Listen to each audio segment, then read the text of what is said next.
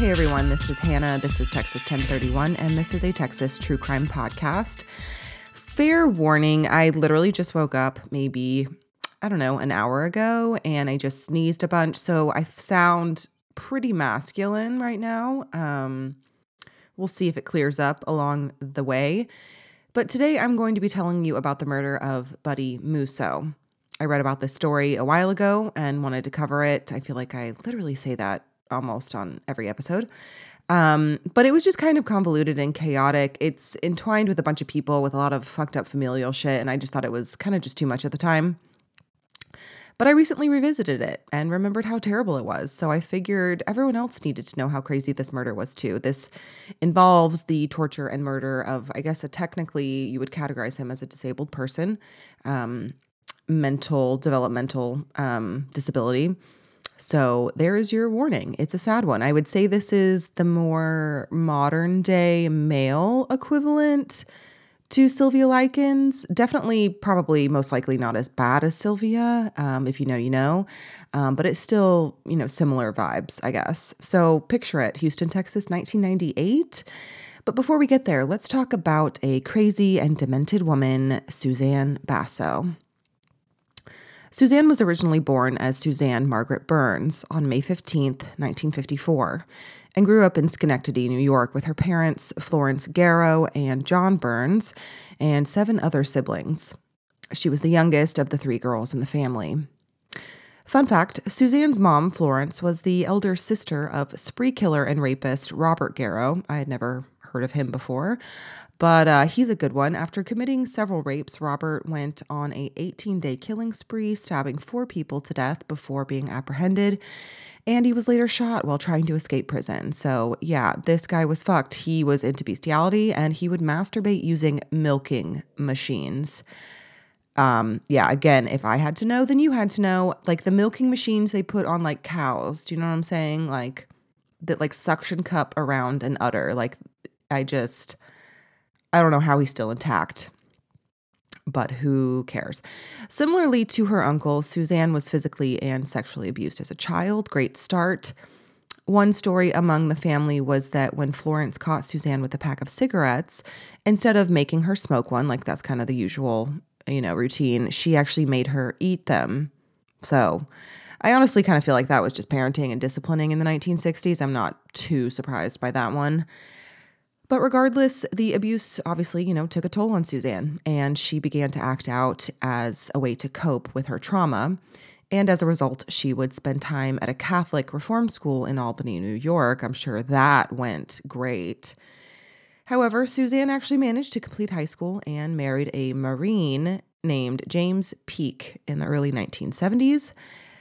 A Marine in the 70s. Immediately, yikes. Suzanne and James had two children together, a daughter, Christiana. I think that is how you say it. The spelling is a bit unique. I don't think it's Christiana or it's Christiana. Let's just put it that way. She was born in 1973. And then she had a son, James Jr. He was born in 1974. So the family moves. They moved several times, bouncing back and forth from North Carolina to Houston. It wasn't explicitly stated, but I'm assuming it was due to James Sr.'s military postings. In addition to an inconsistent home life, Christiana remembers her parents' marriage being plagued by what she called sexual deviance.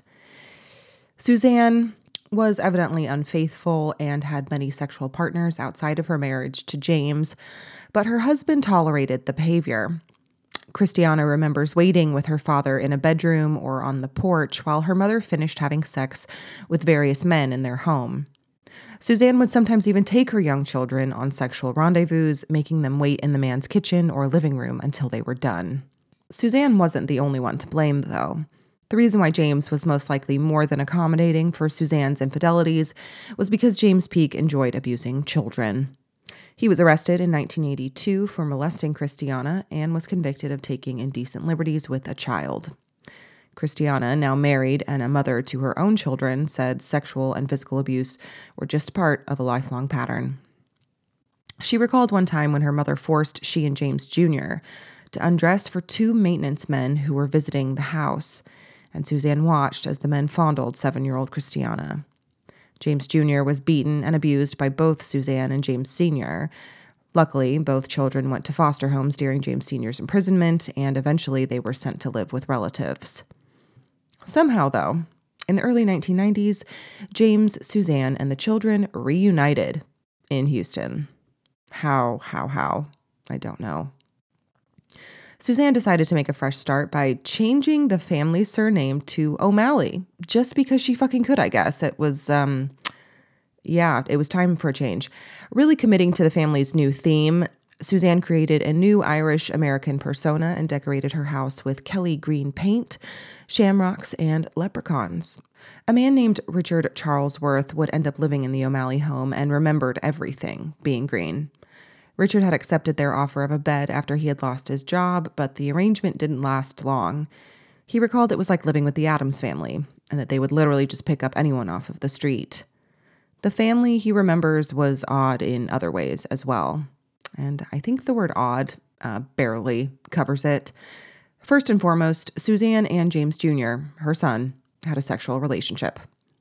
Despite having a job as a security guard at an apartment complex, Suzanne would also sometimes force James Jr. to shoplift or beg for money on street corners. Suzanne also made him eat off of the floor, and she often locked him up in the house during the day, nailing the windows shut so he wouldn't leave. James Jr. complained to authorities when he was 17, but the county social services investigation went nowhere. In 1993, Suzanne became romantically involved with a New Jersey man named Carmine Basso, who owned a company called Latin Security and Investigations Corporation. Carmine moved into Suzanne's home despite her never divorcing her husband, James. The arrangement didn't last long, though, and James Peake eventually moved to another residence in Houston. Despite being unable to marry Carmine Basso because, again, she never formally divorced James, Suzanne still changed her surname to Basso and began referring to Carmine as her husband. So, just to recap, she's gone from Burns to Peake to O'Malley to Basso. The couple would eventually release an engagement announcement in the Houston Chronicle in October of 1995. The obnoxious publication read that the bride-to-be was Suzanne, Margaret, Ann, Cassandra, Lynn, Teresa Marie, Mary, Veronica, Sue, Burns, Stan, Linslowski. I think that might be the biggest forensic file name of all time. That's just, it's a sentence of lies, pure fake names. The announcement said she was heiress to a Nova Scotia oil fortune. Fortune? Additionally, it said that she had been educated at fine schools abroad and had been an accomplished gymnast, a former nun, and a selfless volunteer on behalf of unfortunate girls in upstate New York. How are you a gymnast and a nun? I don't think that's allowed. Her equally impressive fiancé, Carmine Joseph John Basso, he was just a Vietnam War hero who had been awarded the Congressional Medal of Honor. I don't know if that's true or not. Probably not. That's a big, big, big question.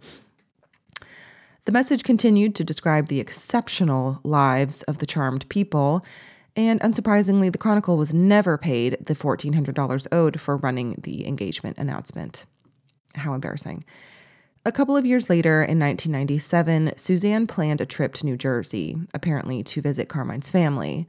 But during the trip, she would meet her next victim at a church bazaar, Louis Charles, aka Buddy Musso. Strangely enough, Carmine Basso turned up dead around the time of this New Jersey trip. Suzanne claims she was most certainly in New Jersey at the time, although she doesn't even have any friends, but okay. Friends, air quote friends, said that she was actually in Houston when Carmine died. Despite this detail and confirmation one way or the other being easily attainable, speculation surrounding Carmine's death has been put forward with the possibility that Suzanne was involved in some capacity, but just check and see if she got on the plane in New Jersey. You know what I mean? It's not that hard. Carmine Basso was found dead in the office of his security firm. An autopsy indicated a natural death caused by erosive esophagitis, a severe form of acid reflux that was complicated by malnourishment. I guess I could only assume that she might have been involved due to the malnourishment because we see that comes into play later with Buddy, but I don't know. It would be a juicy add to her long list of victims, but I think he was just in poor health. Carmine's untimely death had two effects. It removed Suzanne Basso's primary source of income, and it cleared a place in her life for Buddy Musso. Within months, Buddy was making plans to move to Texas to live with Suzanne. Buddy's friends were happy for him, but there were concerns. You see, Buddy was mentally handicapped, and with a diminished intellectual capacity that some gauged as modest as that of an 8-year-old. On the other hand, why shouldn't he be allowed to fall in love? He had already done it once before. Buddy had been married as a young man, but his wife died of cancer in 1980, 2 years after giving birth to their son, Tony. It was closing in on 18 years of being alone, and Buddy was ecstatic to have finally found companionship and romance again. So, using his most recent Social Security check, Buddy bought a cheap engagement ring and a new Western-style outfit for the trip. He bid his friends goodbye and told them to prepare for a big wedding reception at the Cliffside Park Legion Hall when he would return to New Jersey with Suzanne.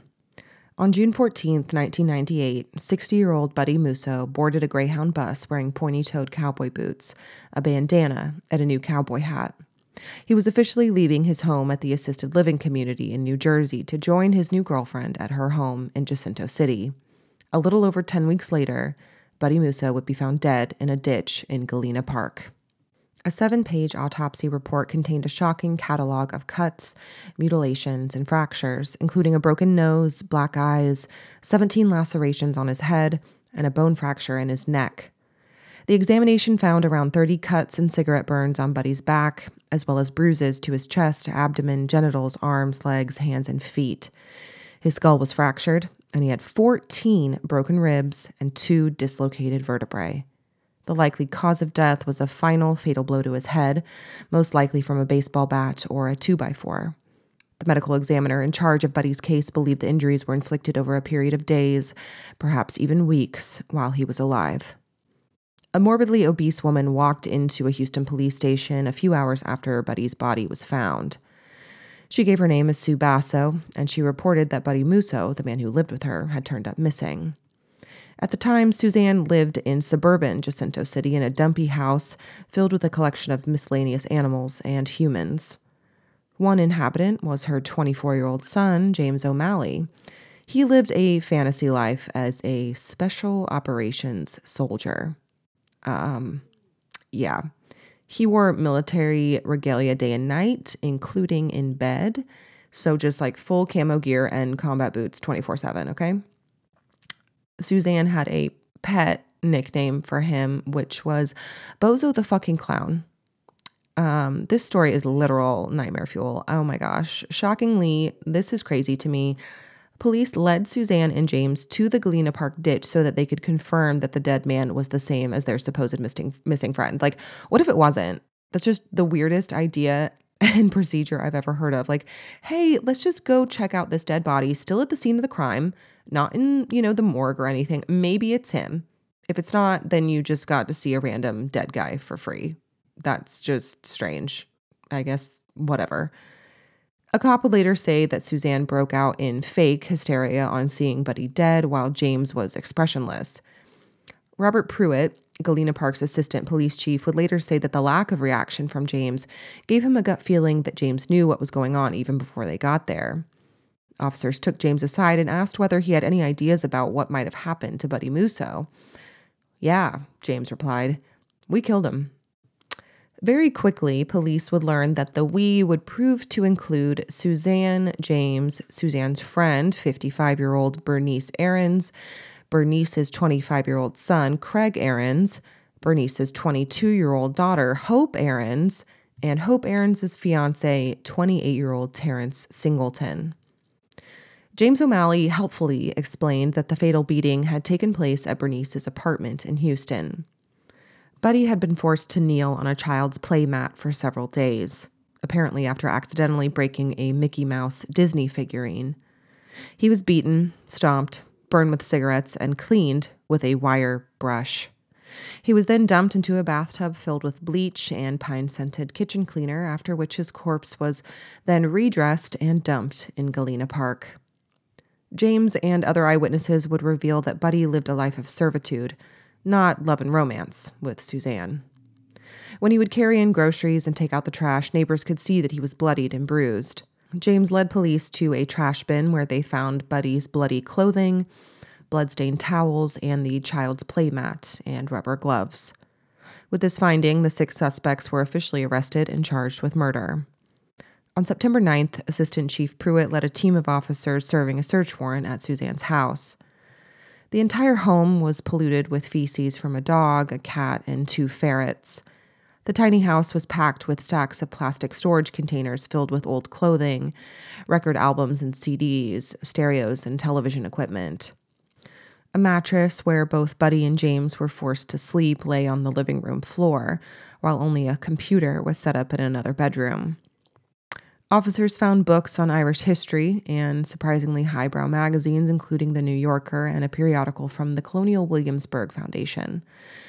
The compact disc collection included classical works as well as Irish and pop music. Continuing with the Irish theme, the home's liquor cabinet was also well stocked. Buddy apparently was cognizant of his fate in the final weeks of his life. In the search of the home, officers found a note Buddy had written in a pair of his pants. The note addressed to a friend back in New Jersey read, "You must get Son down here and get me out of here. I want to come back to New Jersey soon." Son meaning his son, Tony. Amidst the clutter, police found a $15,000 life insurance policy written by the Union Labor Life Insurance Company on Buddy Musso. A violent death clause boosted the benefit to $60,000. Law enforcement also found a will signed by Buddy and witnessed by Suzanne and 3 of her co-defendants that named her as the sole heir to Buddy's property, including the life insurance policy. A paper copy of the will was dated 1997, but police found the original document file in a computer. It had been created 12 days before the murder. Police found bank statements and canceled checks indicating that Buddy had been turning over his monthly Social Security check to Suzanne. They also found documents showing that Suzanne had applied to become payee of Buddy's government checks. Saved on the computer, investigators would also find a copy of a restraining order that barred any of Buddy's relatives from contacting him.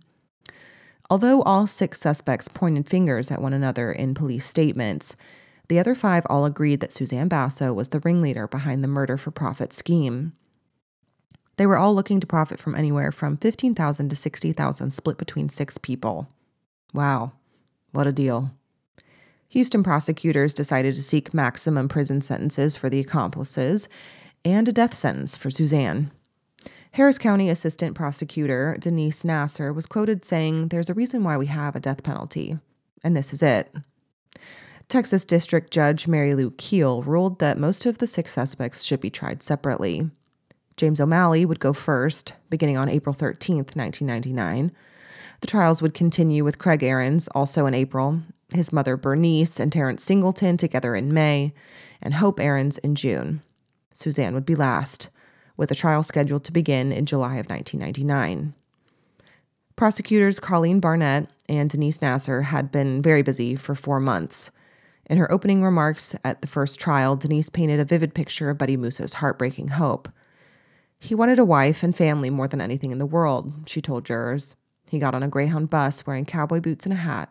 He was coming to Texas." James O'Malley mounted the witness stand to testify that he felt pressured by his mother to take part in the killing. "I didn't know what else to do," he said. "I was scared of my mother." James' testimony also gave jurors a glimpse into Buddy's treatment at the hands of his killers. The abuse began soon after Buddy arrived in Houston, but Suzanne escalated the torture near the end in an attempt to ensure the violent death clause of the life insurance policy. Buddy was frequently handcuffed, sometimes at home or sometimes in the back seat of the car while the group enjoyed a meal in a restaurant. I realize that part is the least harmful and kind of horrible in the grand scheme of things, but that just fucking got to me. Like, I definitely teared up reading that for the first time because I just pictured him in the back seat, helpless, like not understanding what was going on or actually understanding what was going on, which I don't know, that might even be worse. But like, he truly looked like the sweetest man on the planet. I have a couple pictures of him on Instagram. Yeah, he was a gem. I don't know, that part bummed me out more than it should have, I guess. James said Buddy was forced to kneel on a mat and was continuously denied food and water. He cried frequently and was beaten in retaliation. Also denied access to a toilet, he wet himself and was just beaten even more. James claimed that the final beatings began because Buddy had either lied about breaking the Disney figurine or failed to obey Suzanne. James said he dunked Buddy 4 or 5 times in a bathtub filled with household cleaning products and bleach, while Suzanne poured alcohol over Buddy's head while James scrubbed him bloody with a wire brush. At testimony's end, the jury quickly convicted James O'Malley of capital murder and sentenced him to life in prison. At the trial of Bernice Ahrens and her son Craig, each admitted in confessions read to the jury that they hit Buddy a time or two, but both agreed that Suzanne was the primary culprit. After the murder, Bernice Ahrens said in a statement to police, quote, "Suzanne said we had to make a pact that we can't say anything about what happened. She said if we get mad at each other, we can't say anything," end quote. The jury convicted both Bernice and Craig of murder. Bernice received 80 years and Craig received 60. At his trial, Terrence Singleton admitted that he kicked Buddy and hit him with a baseball bat. But his confession, read to jurors, tried to implicate James and Suzanne as the most highly culpable. Quote, "The blows that killed him are the blows of Suzanne hitting him with the vacuum and James constantly kicking him in the back of the head. I know he didn't die from us hitting him because he had been up and responsive," end quote. Like, okay, no. Nonetheless, the jury judged Terrence Singleton equally responsible. He was convicted of capital murder and sentenced to life in prison. Hope Ahrens, who claimed she could not read or write, submitted a short note to corrections officers asking for a meal before she would agree to make a statement, which, again, I mean, that just doesn't make any sense. You can't read or write. How'd you make a note? Jail officials gave her a TV dinner, which she eagerly devoured. After officers had written out the woman's statement, they asked Galena Park police dispatcher Tammy McCormick to read it back to Hope to make sure she agreed with every word. Hope wasn't interested in the statement. She wanted another free meal. Quote, "Her statement made me nauseous and sick. She was calm, fine, like nothing was wrong. I was so upset I wanted to vomit, but all she wanted was another TV dinner," end quote. That was from Tammy McCormick, by the way. Like that of Terrence Singleton, Hope Ahrens' confession blamed Suzanne Basso and James O'Malley for inflicting the deadly injuries. But she did say, quote, "Buddy broke one of my Mickey Mouses and said that he wanted me and my mom to die, and I hit Buddy with a wooden bird. But I didn't hit him that hard. Buddy told me to stop, and I stopped after I hit him twice," end quote. Okay, whatever, Hope. Hope's murder trial ended in a hung jury. I don't know how that's fucking possible. But that worked to the advantage of prosecutors who dangled the possibility of a plea bargain in exchange for her testimony against Suzanne, the final defendant.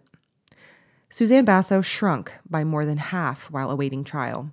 She weighed 350 pounds and she was only 5'2" at the time of her arrest. 11 months later, she weighed 140. She insisted on using a wheelchair and claimed paralysis, mental problems, and chest and stomach pain. She also said she had regressed to her childhood and spoke in a squeaky little girl voice.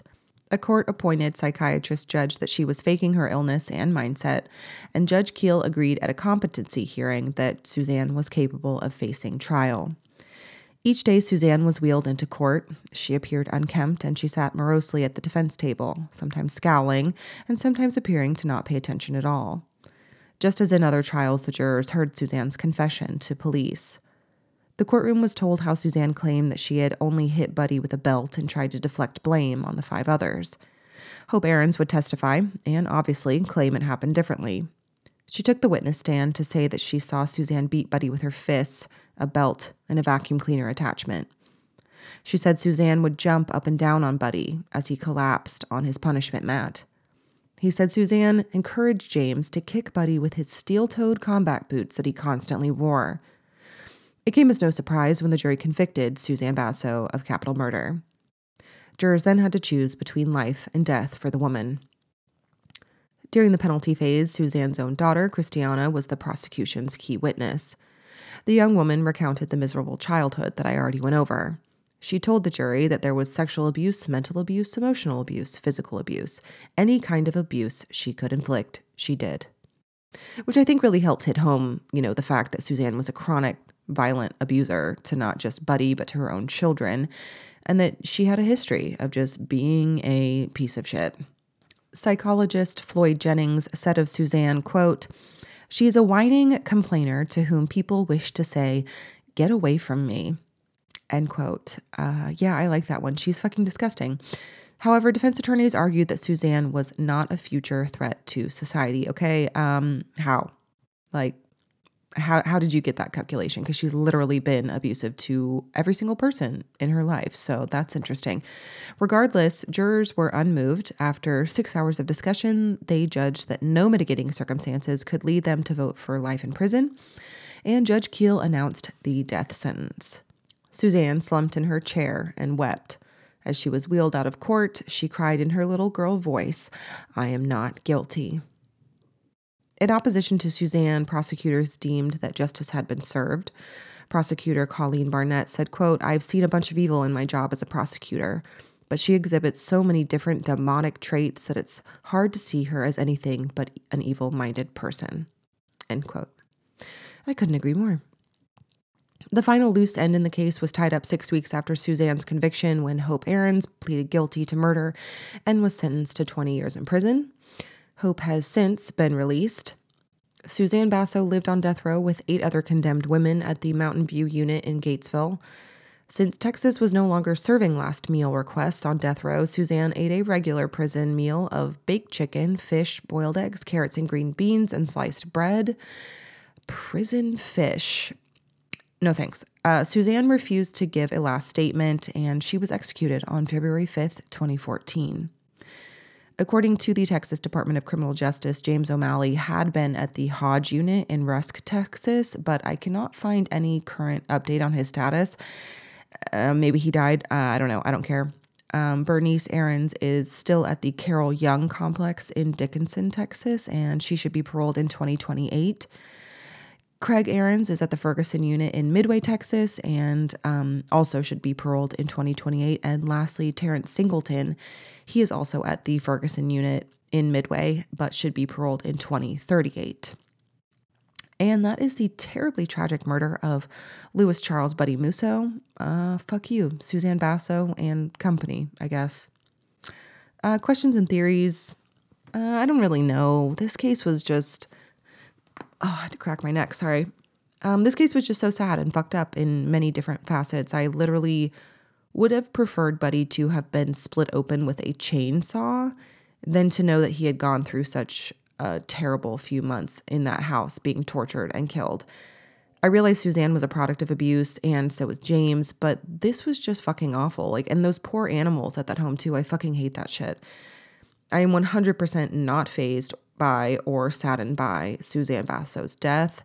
I think that prosecutor Denise Nasser was right when she said that this is the reason why we have the death penalty. I think that Suzanne came from a long line of fucked up people with fucked up lives. It's, you know, it's not an excuse, but it's kind of the only thing that makes sense for something like this to happen. My heart goes out to Buddy's family and friends. But yeah, this case grossed me out. And like I said, it bummed me the fuck out. That's for sure. So anyways, if you have a case suggestion, email me or message me on Instagram. I am going to be out of town next week, so I won't be back with episodes probably until like mid-June, but I promise I will be back with more Texas true crime. So if anyone is listening, happy Halloween.